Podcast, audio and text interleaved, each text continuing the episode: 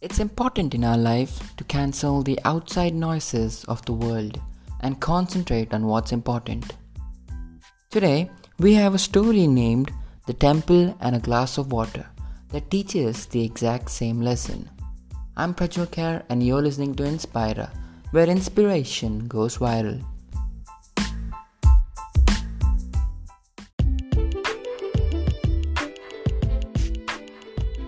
One daughter went to her father and said, I won't be going to the temple anymore, Dad. So the father replied, May I ask why? And she said, I see people on their mobile phones during the worship. Some are gossiping and some are not even living right. They're all just hypocrites.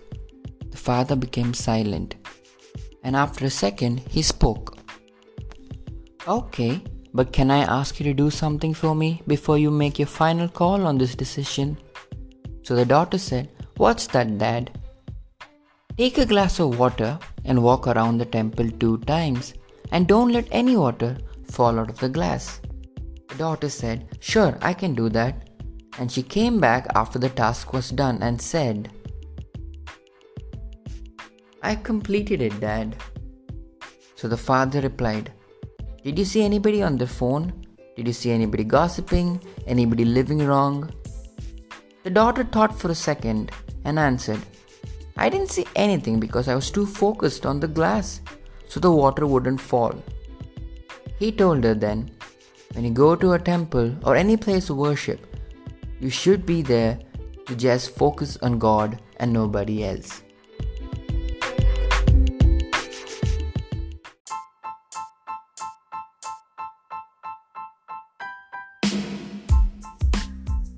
The same happens to us in every arena of life. We get too distracted from our aim and goals by the outside influences of the world. Learning to ignore those noises is a blessing, and everybody can do it. Once you master this, you're always on track in achieving your goals.